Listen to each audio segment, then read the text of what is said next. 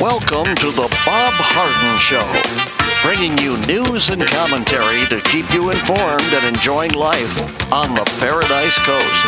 And now, here's your host, Bob Harden.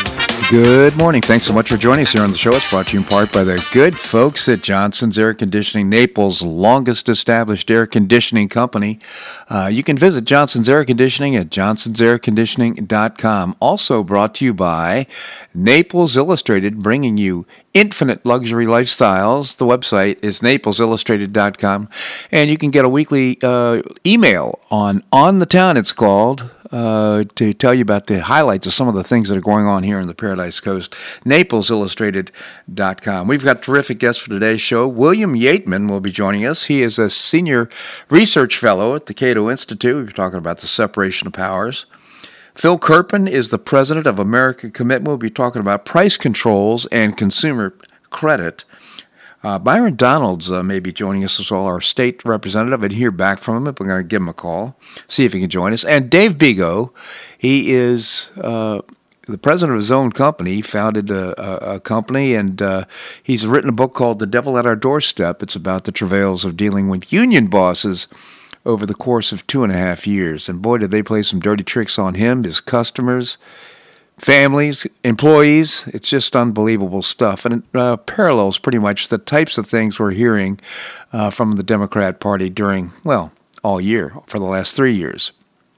It is March the sixth, and on this day in eighteen fifty-seven, as a prelude to the seven, uh, Civil War, the United States Supreme Court issued a decision, the Dred Scott case, affirming the right of slave owners to take their slaves into Western territories, thereby negating the doctrine of popular sovereignty and severely undermining the platform of the newly created Republican Party. At the heart of the case was the most important question of the eighteen fifties, should slavery be allowed in the West? As part of the compromise of eighteen fifty, residents of newly created territories could decide the issue of slavery by vote, a process known as popular sovereignty.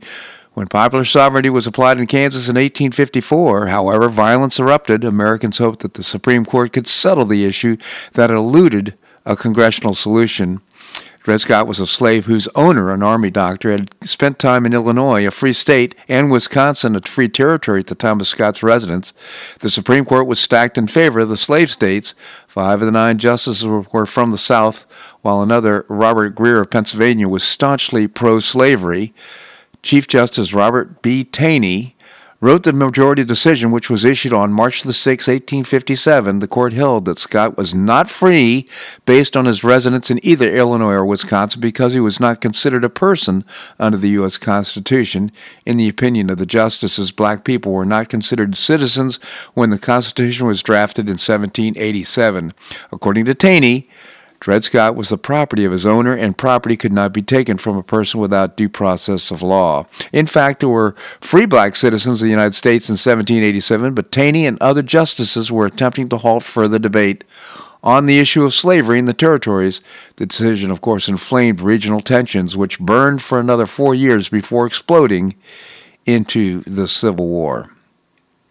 Not our proudest moment in history, for for sure. Well, it's uh, another roller coaster ride for the U S equity markets. On Thursday at Ca- California, Washington declared state of emergencies tied to the coronavirus. Amid heavy, heavy volatility, the Dow Jones Industrial Average slid over nine hundred seventy points yesterday, or three point five percent. This morning, around six a.m., the Dow Jones futures were down about five thirty, or seven thirty, I should say, uh, six thirty. And uh, right now they're down about five forty. So improving a little bit, but it doesn't look like another good, uh, good day on the in the market. Just such volatility, and I wonder if that's the new the new uh, reality is uh, just a very volatile market for time to come. Well, elderly panhandle man who recently traveled internationally is the fifth Florida resident to test positive for coronavirus. Uh, the Santa Rosa County resident uh, is now over the age of seventy and has severe underlying conditions, according to Governor DeSantis. Uh, the governor continued to emphasize that frail seniors are most at risk for the virus that has claimed more than a dozen victims in the United States and thousands worldwide. One of the uh, challenges, of course, facing is the lack of testing kits. Uh, health officials are expecting a shipment from the Center for Disease Control and Prevention soon. We certainly should have those testing kits available at all healthcare outlets. By the way, President, uh, Vice President Pence is greeting people with his elbow, an elbow bump, as opposed to handshakes. Uh, this is an interesting story. I found this on Zero Hedge. Sir Humphrey Appleby, I love this quote, the Machiavellian senior civil servant in the, that in the hit nineteen eighties British sitcom said, yes, minister once famously com- commented that should uh, never believe anything until it's been officially denied. That is a great quote. Anyhow, which meant we could be fairly confident that racial and ethnic differences in susceptibility of coronavirus exist, except our race-denying ruling class is so dogmatically refusing to consider the evidence.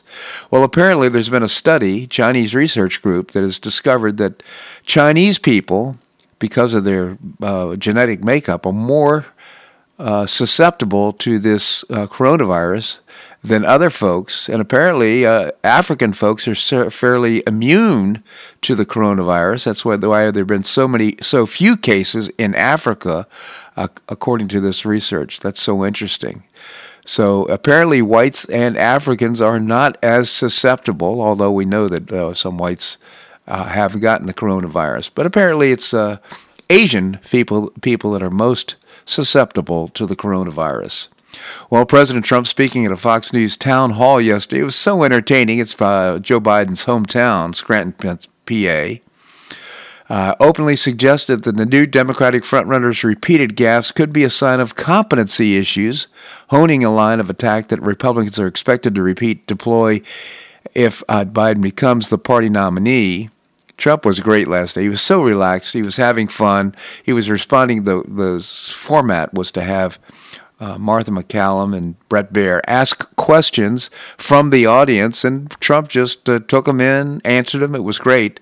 Trump also wasted little time in criticizing ex-rival Elizabeth Warren's decision to drop out of the race only after Super Tuesday, saying she may have sabotaged Bernie Sanders' struggling presidential bid by siphoning the progressive vote. The setting was more casual and conversational than Trump's boisterous rallies, and afforded the commander-in-chief the opportunity to c- connect directly with voters. Bernie Sanders would have won five, six, or seven states, Trump remarked. When you look at it, she did him no favors. There was a good friendship. We, not a good friendship, he said. We started to see that during the debates, by the way. It became unhinged.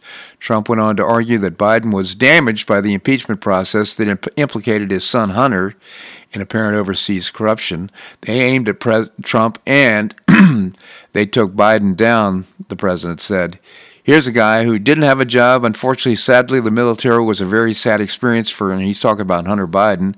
He goes out and gets three million dollars plus uh, one hundred eighty-three thousand dollars a month to be a board member of a company that a lot of people said was corrupt, he continued. Just as bad, China. I've made a great deal with China. His son walks out of China for a billion and a half dollars for a fund, he said. The Super Tuesday results, Trump said, had come as a surprise, especially given what he suggested were Biden's possible cognitive impairments. I was all set for Bernie, the communist, Trump began. Audience laughs. And then we had this crazy thing that happened on Tuesday, which he thought was Thursday, and he was also said that one hundred fifty million people were killed with guns, and that he was running for the United States Senate.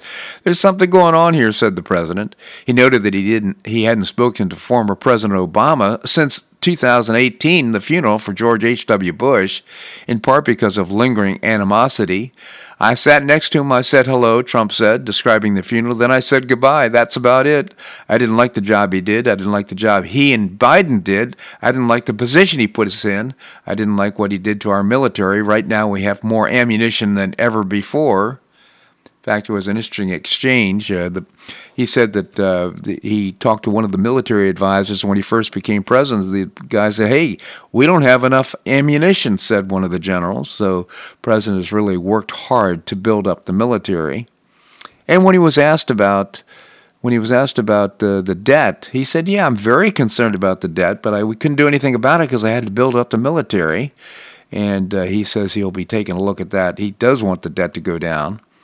Concerning health care, Trump said he was the most disappointed that he hadn't been able to sell what a great job we've done. The president touted his administration's termination of the Obamacare individual mandate and said plans were now less expensive, but the carcass of Obamacare remains a problem. Without the whole thing, the individual mandate is a whole different ballgame, Trump said. And there's been a lot of advancement on health care, but it's all been kind of a workaround with Obamacare. So hopefully uh, they can get to the bottom of uh, solving that problem. Anchor Brett Baier noted that Trump was campaigning. He had promised to, to erase the national debt, and uh, it's a it's been uh, approved uh, four point six trillion dollars in new debt already. I've always talked about it, he said, because to me, it's very important. The good thing about the debt is we're paying almost no interest, said the president. He added that more cuts will be coming, but that was uh, crucially important to fund the military in the meantime.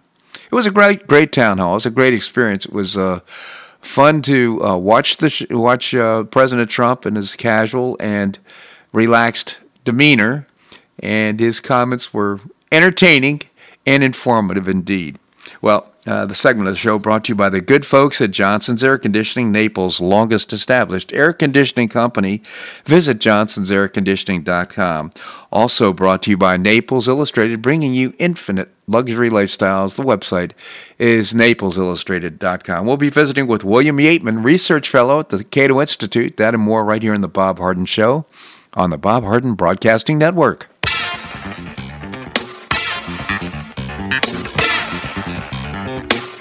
Stay tuned for more of the Bob Harden Show here on the Bob Harden Broadcasting Network.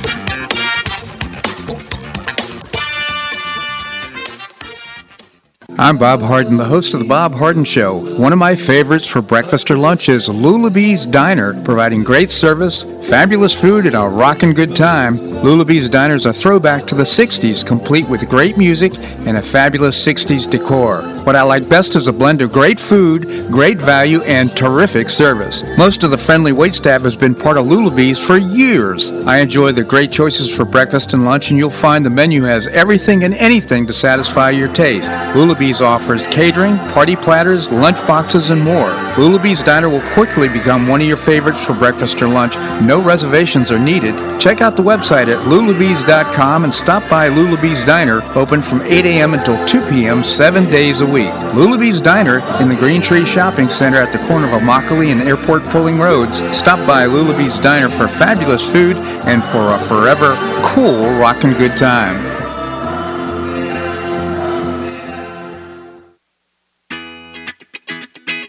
Gulfshore Playhouse, devoted to creating professional New York-style theater at its very best and at affordable prices, presents the Florida premiere of a laugh-out-loud comedy, The Lady Demands Satisfaction, running from February the fifteenth through March the fifteenth, with preview performances on February the thirteenth and fourteenth. Directed by Broadway star and Gulfshore Playhouse Associate Artistic Director Jeffrey Bender, The Lady Demands Satisfaction tells the comedic tale of hapless heiress Troth as she comes of age. After the untimely death of her noble father, Troth learns that she could lose her inheritance if someone beats her in a duel. The only problem? Troth has never laid so much as a finger on a sword. Her domineering aunt, clever servants, bumbling lawyer, and Prussian swordmaster all add to the chaos and mayhem in this hilarious, swashbuckling spoof of eighteenth century nobility. Tickets are selling fast and are available now. Single tickets for The Lady Demands Satisfaction start at only thirty-eight dollars. Tickets can be purchased by calling the box office at eight six six, eight one one, four one one one or visiting the website gulfshore playhouse dot org. We'll see you at the show.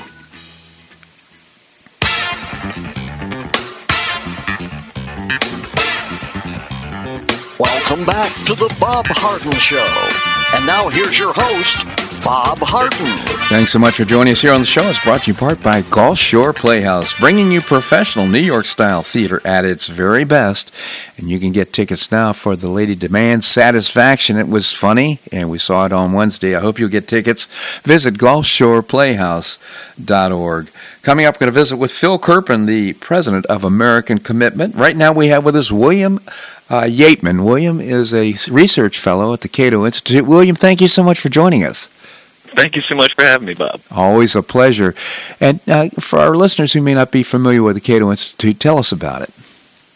Well, we're we're a think tank here in Washington, D C, and we're we're committed to advancing the cause of, of free society at every level of government. Fantastic organization. It's cato dot org, think tank in Washington, D C, Cato, C A T O dot org. I hope you visit the website.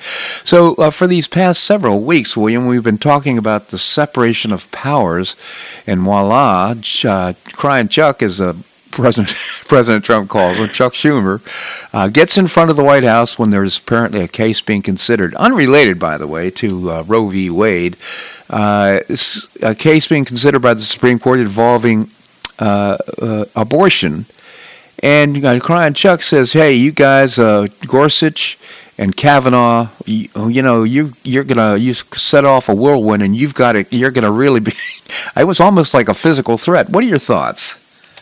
It, it's remarkable. He's, uh, and I'll finish the, the quote, or paraphrasing the quote. It, he said, "You're going to pay the price yeah. on the, the the steps of the Supreme Court," and you know, in specific reference to Justices Kavanaugh and Gorsuch. Um, and, and this is with respect to, there were oral arguments ongoing with uh, June Medical Services, this case regarding Louisiana um, regulations on abortion providers. But, it, you know, we've been discussing, we discussed the last couple weeks how, although I sympathized with the sentiment that Trump had expressed in a tweet regarding uh, uh, this judge who was uh, presiding over the Roger Stone case, how we we agreed, uh, you know, that something, it made A G Barr's, Attorney General Barr's uh, job more difficult, and generally it's just a bad idea. And here, uh, Schumer, uh, one of the leading, most uh, powerful, if you will, critics of Trump's behavior, turns around and doesn't just do the same thing. Mm-hmm. He does it even worse. Yeah. I mean, he does it, you know, in, in Trump's context, he was bemoaning the outcome. In this context, it was, as you said, akin to a physical threat. Yeah. Um, so, it, you know, who knows, uh, will there, uh, who knows what he was thinking? I mean, my, it's my personal belief that this is a sort of, uh, Uh, that he knew exactly what he was doing. That that in, that the two thousand twenty election, there's headwinds, and this was a get out the vote effort, as they say. I mean, he's planting the seeds in the electorate um, that, that potentially uh, Roe v. Wade is on the line, and, and thereby is trying to to get progressives to the, to the ballot box. Um, others are not so sure. Others think it was a slip of the tongue. Um, whatever the case, it, it does appear as, as though he's going to engender um, potentially a censure from his colleagues in the Senate. Um, so it is. Uh, uh, it's remarkable. I mean, to be, it, it's to me, it's not just uh, uh, regardless of these get out the vote political aspects.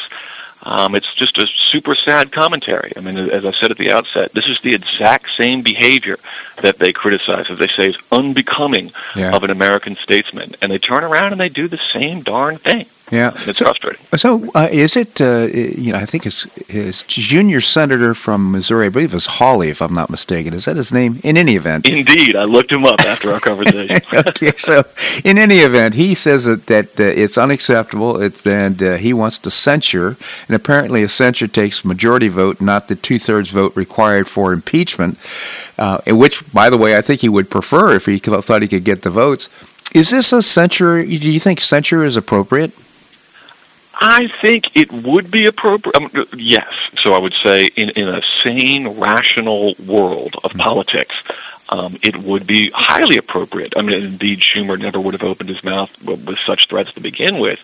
Um, here, I'll just note this: I fear it, it's uh, by by censuring him and, and by making this the center of political attention for a bit, um, they're drawing attention to it, and potentially this could become a badge of courage. I mean, for, for those whose politics um, are, are uh, I'm not going to, for those who feel incredibly strongly on the left about Roe v. Wade, mm-hmm. they could see this censure as, as some wonderful thing. So in, in this perverse Well, political yes. climate that we've got, I just kind of wish they'd sweep it under the rug and accept his apology, and, and let's move on. Yeah, uh, well, it was some. It wasn't necessarily. Yeah, yes, they did apologize. You say, "I'm from Brooklyn. This is the way we talk." No, that's the words have meaning, and uh, words are very powerful. And uh, it, that was a real physical threat, in my opinion. So. Uh, the that's if I might interject and just say that's a great point. So his apology was mealy-mouthed. I mean, in a perfect world, he would uh, render a, a, a legitimate, genuine apology, and, and we could kind of move on. Um, but, you know, alas, he's going to do his mealy-mouth thing, and um, I think this issue is going to linger. And, you know, by no means does he come out looking good in, in my eyes, um, but alas, there could be this weird political dynamic at play whereby he, in, in the eyes of some, becomes, uh, uh, you know, a martyr for a cause. All right. Well, so, you know, uh, to me, it looks like through time and as science progresses, we've seen sonograms and just a number of things, uh, and the politics of this all seem, thing seem to have drifted to the right. I've never been a fan of Roe v. Wade in the first place, but uh, quite frankly, I think the po- political climate is such that I, it's losing Uh, popularity. In other words, they were talking about women's health rights and that type of thing. I don't think that's uh, washing anymore with the American populace. Well, I mean, uh, geez, then I'll say this. We, I don't touch that issue with a ten-foot pole. I know you don't. You're a policy guy. I'm sorry. It is. Uh, I'll say this, however, and I don't think this is terribly controversial. Um, America, before Roe v. Wade was decided, states were deciding this issue on their own. And, mm-hmm. and you know, in states where people felt of a certain way, they could have their way. Mm-hmm. And where Uh, states where people felt differently, they could have their way, and that was sort of the beauty of American federalism. And it, it, it you know, from a wholly divorced from the issue itself, from the matter itself, it does. Uh, it, it, one wonders whether or not this controversy would have persisted to this day had not the Supreme Court federalized the issue right. um, in Roe v. Wade with, with some constitutional jurisprudence that is, uh, again, I don't think it's terribly controversial to say is tenuous, and that's wholly separate from the issue.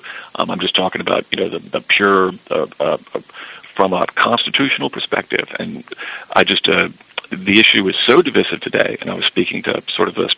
Po- Uh, poisoned, if you will, political climate, and I do think in, in, uh, that's a part of it, sort of a divisive politics of abortion, and I do wonder um, whether or not in an alternative world that would have been the case had uh, the Supreme Court exercised more restraint and sort of allowed the, the states to decide for themselves. Well, you said it better than I. The, the fact of the matter is I think that my belief is the Supreme Court was poking its nose in, in uh, an area where it had no business. It is, you know, states are the petri dishes of uh, the uh, opportunity for change and testing different ideas. The whole, I think, quite frankly, in my opinion, belongs, those decisions belong to the states, not to the federal government. It's a, a fair point. Okay. Well, William Yeatman, again, uh, a research fellow at the Cato Institute, genuinely appreciate your commentary here in the show. And for our listeners, I encourage you to visit cato dot org, C A T O dot org. William, thank you so much for your commentary. Thank you so much for having me, Bob. Always a pleasure. All right, coming up, we're going to visit with Phil Kerpen. He's been a frequent guest on the show. He's uh, with an organization called American Commitment. We're going to be talking about price controls, particularly in the area of consumer credit, that and more, right here in The Bob Harden Show on the Bob Harden Broadcasting Network.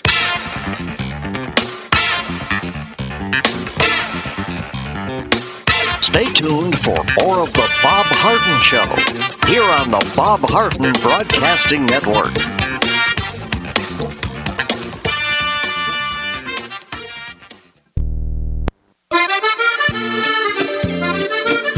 Blue Provence Restaurant is a favorite dining destination for many Neapolitans, including Linda and myself. Blue Provence, located in a historic building in the heart of Old Naples at Creighton Cove, offers a mix of French bistro cooking with bold, fresh Floridian flavors. Experience award-winning cuisine at Blue Provence and enjoy one of Florida's most extensive, eclectic, and fun wine cellars. Dining your choice of the popular Eat and Bar, the intimate Courtyard Garden, or the beautiful Provencal Caribbean Dining Room. Enjoy a wonderful and memorable evening in a casual and relaxed atmosphere that includes a taste of Provencal hospitality. Blue Provence is open seven days a week, all year round. Visit blue provence naples dot com for reservations, everyday specials, and coming events. That's blue provence naples dot com or call two six one, eight two three nine. That's two six one, eight two three nine. Blue Provence French Restaurant in the heart of Old Naples.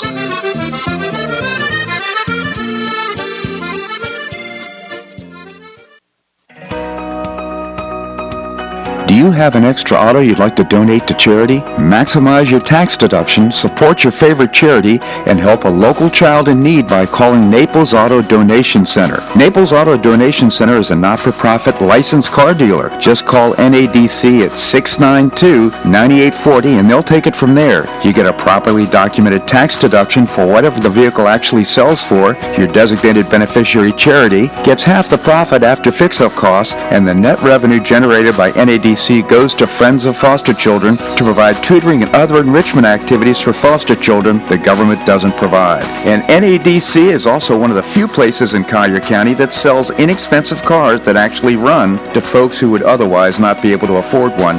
It's a real win-win. Call Naples Auto Donation Center at six nine two, nine eight four zero or visit the website N A D C kids dot com. You'll be glad you did.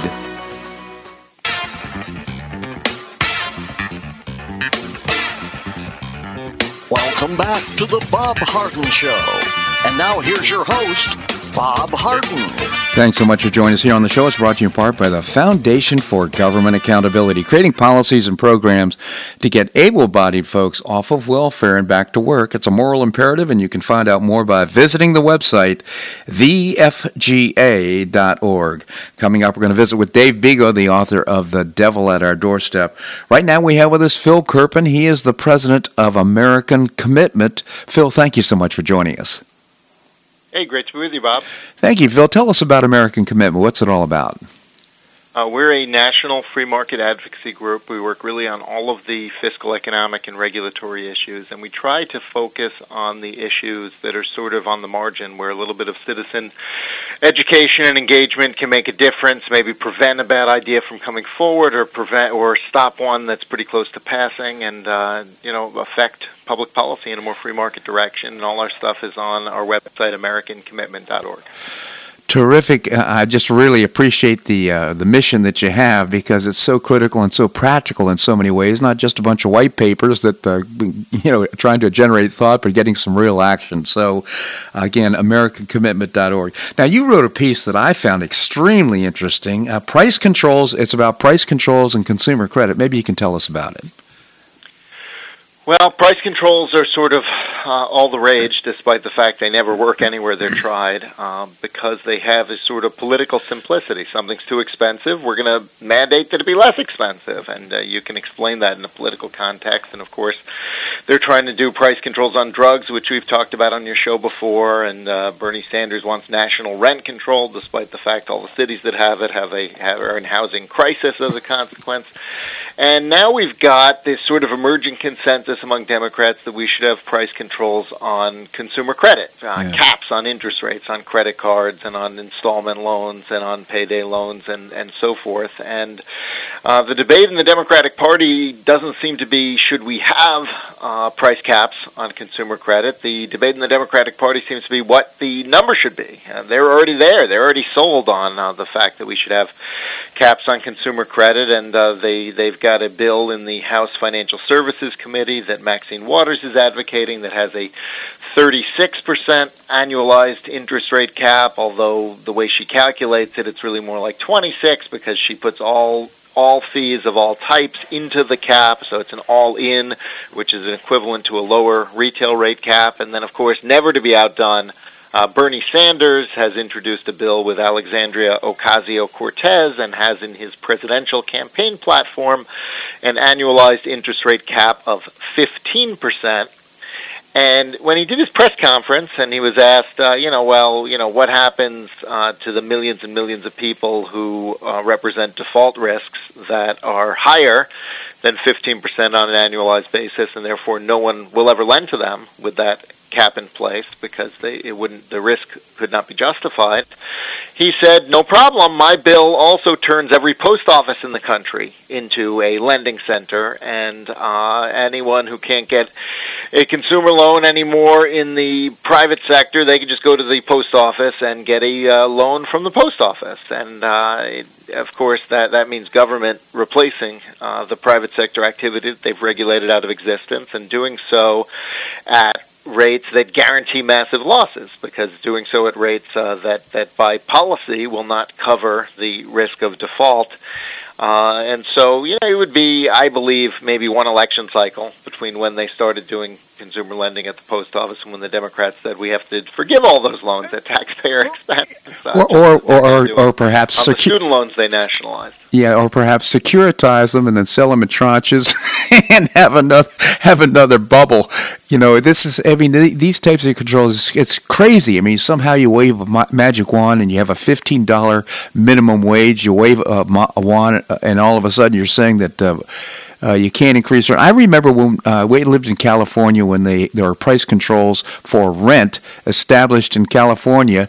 I think it was eight percent, if I'm not mistaken, eight percent increase. What happened? Everybody increased their rents eight percent. it, it drove it drove up the cost of uh, of uh, living in a rented home or rented uh, apartment. So uh, the the why can't uh, these people just leave the private sector alone? Uh, well, I think that, you know, they they always think they know better. Yeah. Uh, and they think that, um, you know, they, they, they don't understand that prices convey information and allocate resources in a free society uh, to, to liberals or socialists, uh, because I think the left has actually become very illiberal. Uh, their view is that markets are uh, inherently unfair, uh, exploitative, manipulative, uh, that uh, the that all real value derives from labor. That's Marxist theory that Bernie Sanders propounded on the debate stage, and therefore mm-hmm. all returns on capital are are presumptively illegitimate, and uh, government's job is to destroy them and return uh, everything to labor. Now, the fact that an economy can't function that way, and every time it's tried, it's resulted in disaster, uh, is, of course, always explained away by the socialists as, uh, you know, this time it'll be different because we're we're clever enough to make it all work.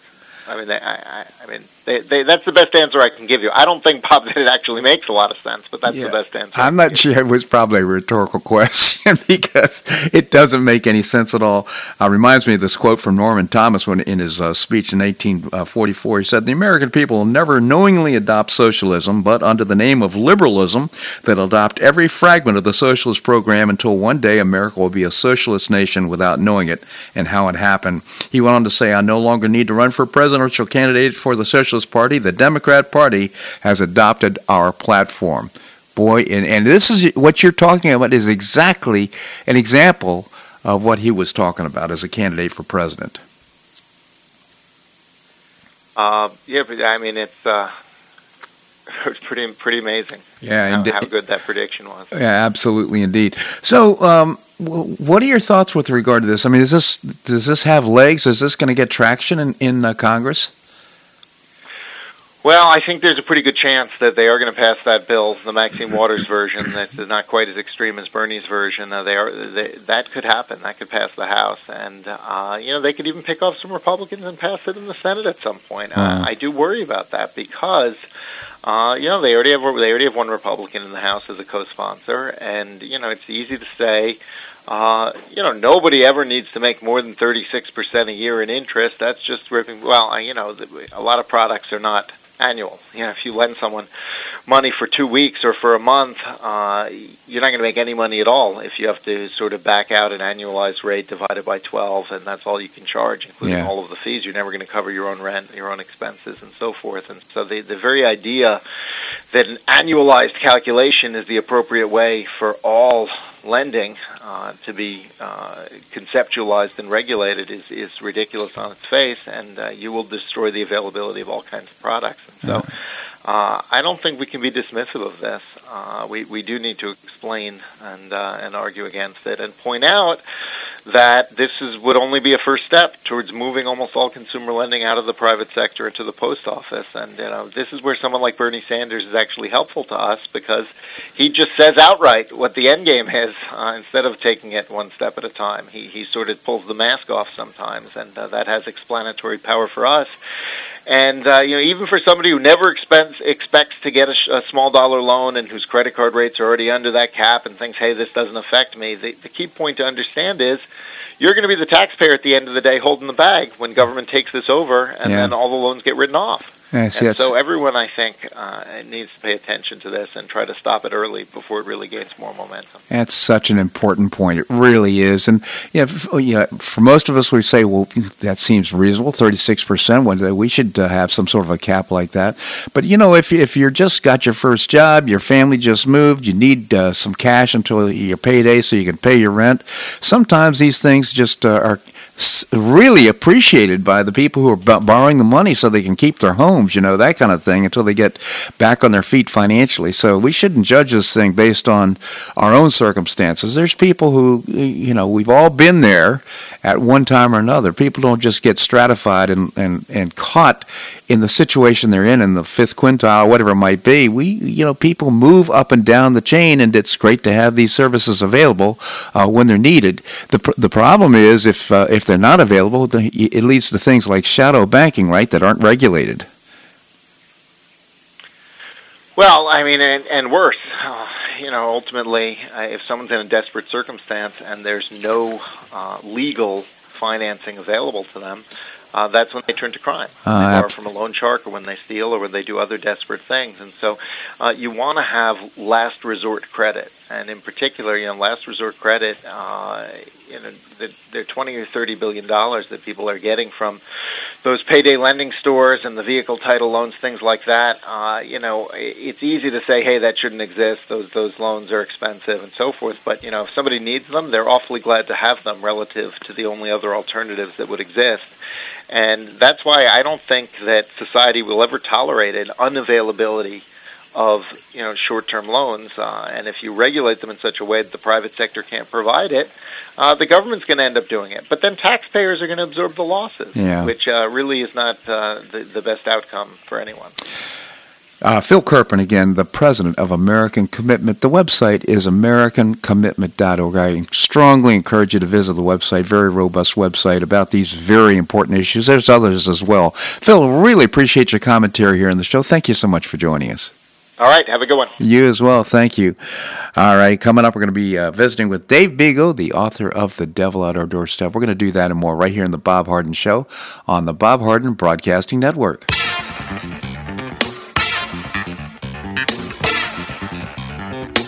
Stay tuned for more of The Bob Harden Show here on the Bob Harden Broadcasting Network.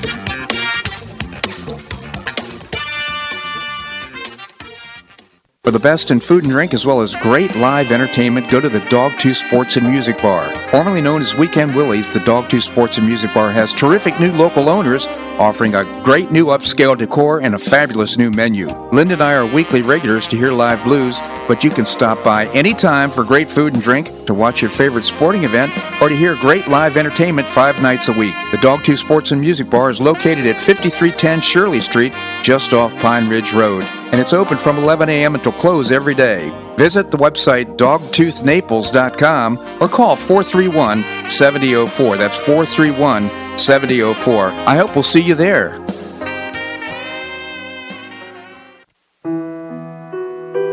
Did you know Saint Matthew's House operates the only emergency homeless shelters in Collier County? Saint Matthew's House provided more than five hundred thousand hot meals to those in need last year, and since two thousand ten, five hundred twenty-seven men and women have graduated from the Saint Matthew's House Justin's Place Addiction Recovery Program. For over thirty years, Saint Matthew's House has provided innovative solutions to fight homelessness, hunger, substance abuse, and poverty in Southwest Florida. And you can help Saint Matthew's House in this life-transforming work by patronizing the Saint Matthew's House thrift stores, Cafe M twenty-five, Car Wash and Detailing Center, and award-winning catering operations. For more information, visit s t matthews house dot org. That's s t matthews house dot org. Saint Matthew's House is a five oh one c three not-for-profit organization and does not solicit government funding.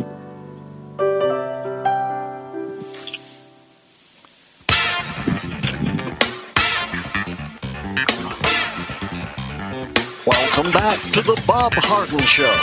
And now here's your host, Bob Harden. Thanks so much for joining us here on the show. It's brought to you in part by Gulfshore Playhouse, bringing you professional New York-style theater at its very best, and you can get tickets by visiting the website, gulfshore playhouse dot org. Coming up, we're going to visit with Dave Bego, the author of The Devil at Our Doorstep. Right now, we have with us our state representative and candidate for U S Congress, Byron Donalds. Byron, thank you so much for visiting with us. Good morning, Bob. How are you? I'm great. Thank you so much for joining us, Byron.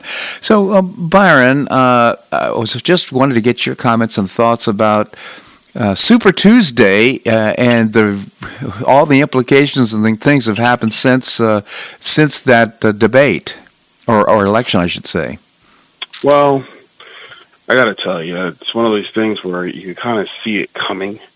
Um, but it really happened in dramatic fashion. That's the Democrats really deciding to make a decision that they were going to coalesce to stop Bernie Sanders. Yeah. Uh, personally, you know, as a Republican, I wanted nothing more than to see Bernie Sanders become a nominee because he's so radical that it would have been crystal clear that most Americans just are not going to be where he is. Um, and so I think they made a decision internally amongst several campaigns, many operatives, many donors, that they, it was time for people to drop out the race. So I've never really seen anything like it. Um, but, you know, that's where we are right now. Yeah. Now, I think that, you know, with a Joe Biden, Bernie Sanders race, uh, just the two of them, I think what you're really going to see is, in some respects, a, a Democratic civil war. Yeah. Bernie Sanders is not going to go away quietly. His supporters are not going to yield to the establishment.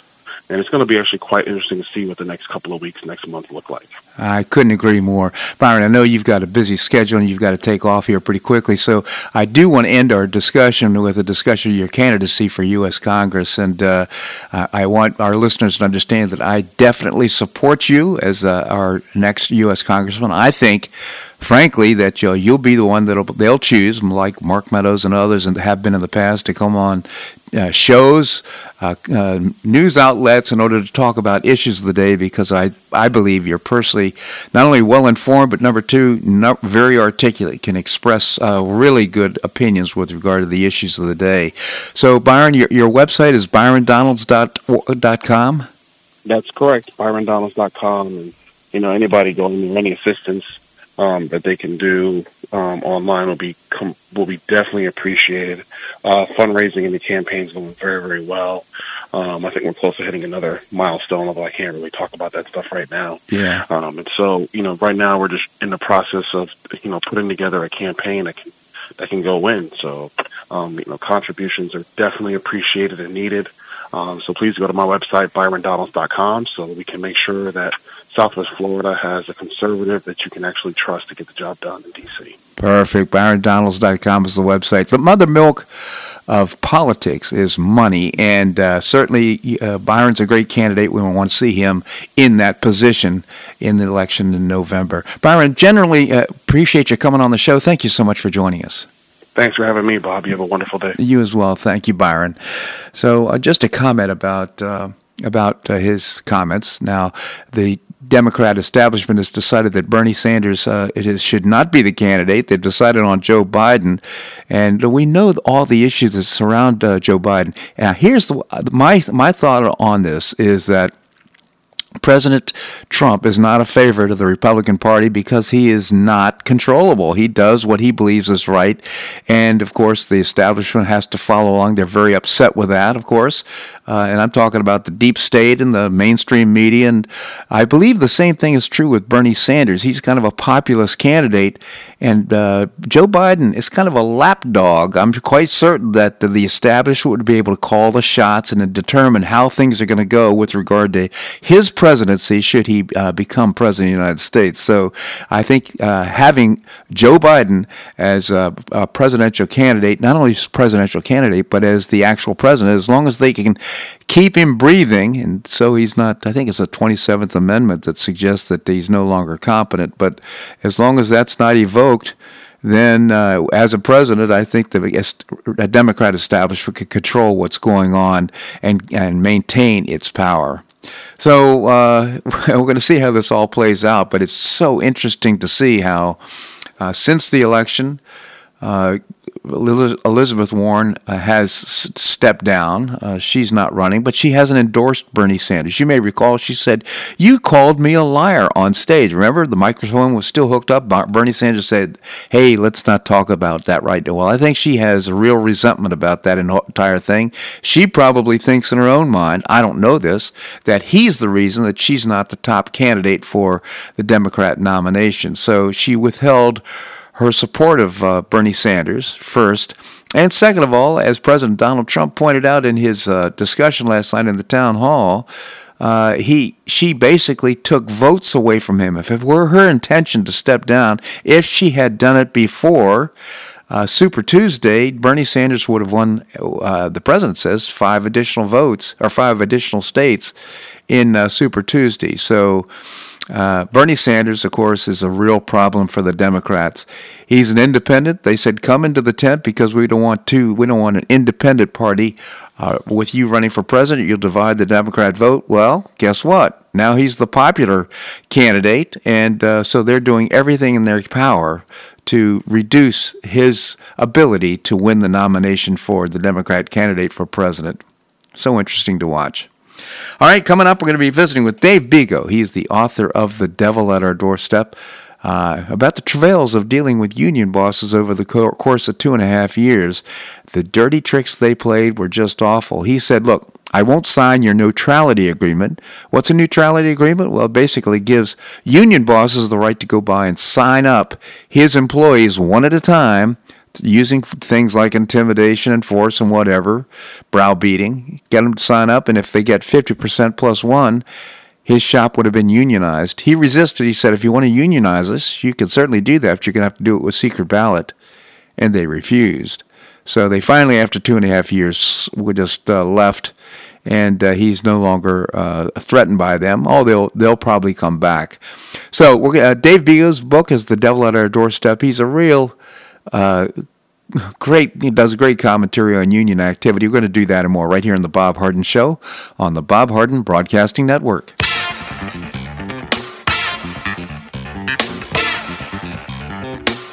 Stay tuned for more of the Bob Harden Show here on the Bob Harden Broadcasting Network.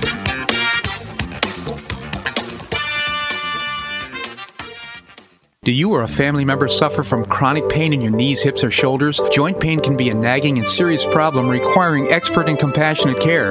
I know. I'm Bob Harden, the host of The Bob Harden Show. Until two thousand six, I was suffering debilitating pain and deformity in my knees. I couldn't enjoy biking or golf or even sleep without chronic pain as a constant companion. Thanks to Doctor George Markovich and the professional staff at the Institute for Orthopedic Surgery and Sports Medicine, my pain is gone, and I'm back to doing the activities I enjoy with no pain.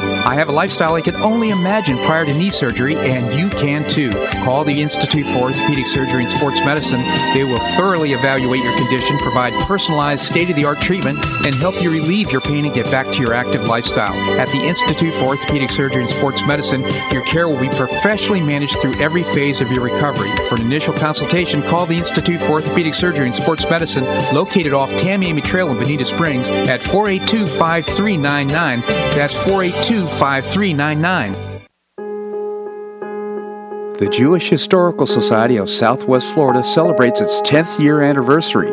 Join us at Naples Hilton on March twenty-third for an evening among fabulous, like-minded supporters, friends, and fans of local Jewish history. Enjoy great food and entertainment, including the premiere of a new documentary from the Society's original Southwest Florida Jewish Pioneers film series, Mayor with a Heart, about Naples' very own four-time mayor, Honorable Bill Barnett. Proceeds of the evening will directly benefit the virtual Museum of Southwest Florida Jewish History. For inquiries, tickets, to advertise, sponsor, or underwrite the event, email office at j h s s w f dot org or call eight three three, five four seven, seven nine three five. That's eight three three, J H S S W F L. We'll see you there.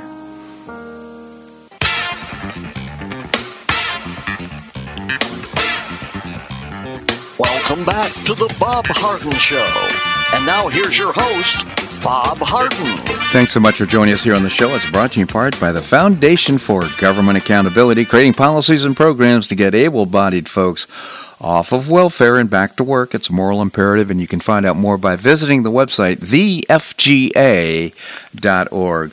We have with us Dave Bego, as I mentioned before the break, and I told you about the story the, and the assault on his company and on him and his employees. Uh, he wrote a book about it. It's called The Devil at Our Doorstep. Uh, Dave, thank you so much for joining us. Well, thanks for having me on, Bob, and uh, I appreciate it. And people around the country need to read my book because uh, it'll tell them what's going on in this country today. Same tactics are being by, used by the unions, and um, um, you know the S E I U is the one I fought. And uh, as uh, you mentioned just before we come on the show, um, the S E I U is uh, supporting. Um, Bernie Sanders, is that what you said? What you said? Well, uh, they're, no, what they've done, I, f- I found a column that says that two million service workers, uh, that they represent two million service workers, S E I U, uh, they're investing one hundred fifty million dollars to defeat President Trump in November. In other words, I'm not sure they've picked their candidate yet, but they certainly have picked their cause, which is to support the progressive movement. Well, that's because they want to take over this country, and as I've said many times on your show, they want to bring this country down and turn it into a communist, socialist, socialistic country so they can control us. And um, the reason I said Bernie Sanders is I don't know uh, how you and uh, your listeners have uh, watched so much on T V, but a lot of times Bernie Sanders, and he's in different places in that, that behind him on, on the walls are, um, you know, sheets with S E I U on them, and uh, people stand behind with S E I U shirts and stuff like that. And I know that they're supporting and running his campaign in a big way. And uh, so, and and I I think they're helping Biden some too. So between the two, they're trying to bring the president down. No question. They do want to, because that'll get them back in power. What the President of the United States has done right now is Trump is he's rolled back a lot of the initiatives and a lot of the policies that the president put in place to support union activity, and uh, we have, you know, it's all about unionizing all workers and uh, you know moving forward on the uh, communist agenda. Yes, it is, and um, you know they're going to continue to do this. It's going to get it's going to get even uglier as we move closer to the election, and that, and uh, President Trump has to be, and, and I think he did this last night. Um, on the town hall. He was very, very professional and uh, very appealing to the audience and uh, friendly and stuff like that. And that's what you have to do uh, because if you, you know, if he goes back to his old thing with his tweets and his comments and, you know, and stuff like that, um, they, um, they're going to use all that uh, to attack him with. They're going to use it for bullets against him. And uh, a show like last night, there's not much of anything they could use against him. Well, they'll find something. I, I guess my opinion is they'll always have an assault on President Trump. I mean, we're talking about the uh, coronavirus. They attack. I mean, what he's what he's done, I think, has been fantastic. Even in the face, they, they objected to his cutting off travel to China. So I think the attacks will be there. However, that said, I think what you're pointing out, he seemed relaxed. He was comfortable. He he did say, by the way, that, uh, you know, if they attack us, we're going to attack them. He did say that. But I think, you know, what you're suggesting is he really looked presidential last night, relaxed and presidential. Right, and and uh, it wasn't uh, some of the really bad comments and uh, very, you know, off off off the chart type of comments that he has said before in the past. And, uh, and again, you know, you could tell people, and you know, when they're asking a question, he was very accommodating and stuff like that, and he has to continue to be that way because, you know, Bob, that's one way I beat the S E I U. They tried to, um, you know, debate me in front of people and uh, places and that, and they found out that uh, I was very professional about it, and I um, was nice to people, and but I also, at the same time, in a nice way, exposed what they were doing. And uh, uh, after two or three uh, debates, they didn't want to debate me anymore. Yeah, this is what he has to do. Well, they try and pull you in the mud and uh, try and create problems for you. I, I think my personal opinion is Trump's tweeting has really uh, foiled the Democrat and the mainstream media messaging, and I think it's got him really frustrated. So uh, I'm all for what he's done. I, you know, and I realize that sometimes it irritates people, but Uh, I, I just think it's been extremely effective politically as well as in terms of uh, uh, fending off some of the things they're well, trying to yeah, accomplish. But Bob, they will use it as bullets to shoot him with because the media is controlled by the unions. And uh, right. You know, that's why my second book, which I said should be a national bestseller, um, and not as many people have bought it because, uh, you know, um, the union saw me on T V and C N N and M S N B C and Fox and that, and talking about all this stuff, and my second book come out, they would not have me back to talk about it again. Yeah. And um, that's because the mainstream media is controlled by them. And uh, the other thing I wanted to say real quick about the unions is is uh, they're not in it for the people, and they're not in it for their membership. Um, and, you know, the U A W um, really uh, showed that this past uh, past uh, month, and uh, what's going on now legally against them.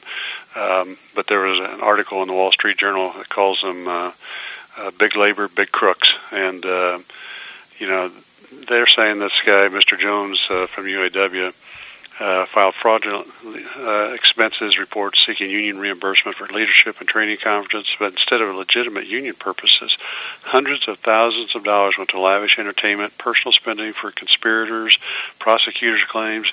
He, Mister Jones allegedly spent thirteen thousand dollars on cigars, and the feds say union money also paid for golf outings, high-end booze, spa services, amusement park tickets, luxury condominiums and villas, and meals at private restaurants, private pricey restaurants, and just went on and on. And that, uh, you know, basically uh, the dues money was going in his pocketbook and, and not to take care of the membership. Well, and, and that's just atrocious. I mean, it's, what I see, when I, you know, there was a time and a day when unions served a very important uh, purpose in terms of little things, like, uh, for example, in the uh, in the performing arts, dancers uh, had a, got a rule in their union contract to not dance or not practice on concrete floors. That's a reasonable thing to want, you know, so they don't hurt themselves uh, and, and their ability to perform. But now, moving forward, it's all about the union bosses and politi- pol- political control, and many union members are fed up. They don't want to be any part of it anymore. Oh, a- absolutely. And, you know, I got right to work pass here in Indiana and Michigan. In Michigan, I got passed because um, U A W workers at a Ford plant read my first book, and uh, they called me, and they'd heard I'd been involved in getting right to work past Indiana, and they had me come up there and, and sit down with them. They said, Mister Bego, you've got to help us get this passed. We're tired of the union bosses, uh, their political agenda, and they're using our dues money for their own pocketbook instead of what's right for us. And um, that's that's what's going on today. Yeah, and the other side of that, of course, and, and by the way, uh, I think, Dave, you'll agree with this, it's not all unions. Some unions are, do, are upright and uh, forthright in their dealings. They support their union members, and I'm talking about uh, trades unions for the most right. part. You're right. So uh, we're not we're not uh, bashing unions. It's more about the behavior of union bosses and what they're doing with union money. In many cases, uh, uh, really foiling this the uh, First Amendment rights of union members, because uh, when you when you spend money on politics, you are expressing an opinion, uh, and when you're expressing opinion, that happens to be uncovered under the First Amendment. And if uh, you're expressing an opinion other than what you want to expressed, it should upset you, and that's exactly what's happening with people who are more conservative working for uh, organizations like S E I U. Yeah, well, it's the bigger unions that are causing this, U A W and uh, S E I U, and then again last month, John Romero, uh, who heads up the United Industrial Services Workers of America, um, you know, he's president, um, he was found guilty of stealing nearly eight hundred thousand dollars from the health plan for the uh, oh. membership. Unbelievable. Yeah. So uh, you have not only uh, you know, guiding money towards the Democrat Party, ninety-five percent of the money goes to the Democrat Party, but also uh, pilfering in a big way, stealing money from uh, from uh, union members in order to have uh, enhance their lifestyle. It's just unbelievable. So, Dave, uh, y- your thoughts again about the president last night? He did a good job? He did a good job, and he, it's going to be tough, and uh, he's going to have to uh, stay very professional about it because they're really going to come after him. Um, you know, I was telling you about the uh, this article I was reading, Big Labor's Big Crooks, and they, they talk about other, you know, unions too, like the United Food and Commercial Workers and that. And but and they say, keep these shameful records in mind when Bernie Sanders and Joe Biden said they want Congress to repeal right-to-work laws in twenty-seven states. They claim they want to protect workers, but both candidates would lock workers into union membership and coerce dues payments, even though they're labor bosses, they're crooks and thieves. So they speak out of both sides of their mouth. They don't tell the truth. And this is the same thing I ran up against with the S E I U. Yeah. Dave Bego again, the author of The Devil at Our Doorstep. Visit the website. Uh, Dave just updated the website. It's uh, the devil at our doorstep dot com. You can also get a copy of the book on my website, bob harden dot com, and, of course, through all uh, uh, major outlets. Dave, I genuinely appreciate your commentary here in the show. Thank you so much for joining us. No, thanks for having on, and have a great weekend. You have a great weekend as well, Dave. Well, that's a wrap here on today's show. I hope you enjoyed it. Uh, tomorrow, I should say Monday, we'll visit with Mark Schulman, the founder and publisher of history central dot com. I always enjoy his commentary about global events. I'll visit with the president of Golden Paws, uh, doing creating uh, support dogs for uh, military people who uh, need that kind of support. And also uh, Jim McTagg, he's the author of Shake the Money Tree, a sequel to Follow the Leader. He's former Barron's Washington Bureau Chief. I hope you make it a great day and weekend on the Paradise Coast or wherever you are. Namaste.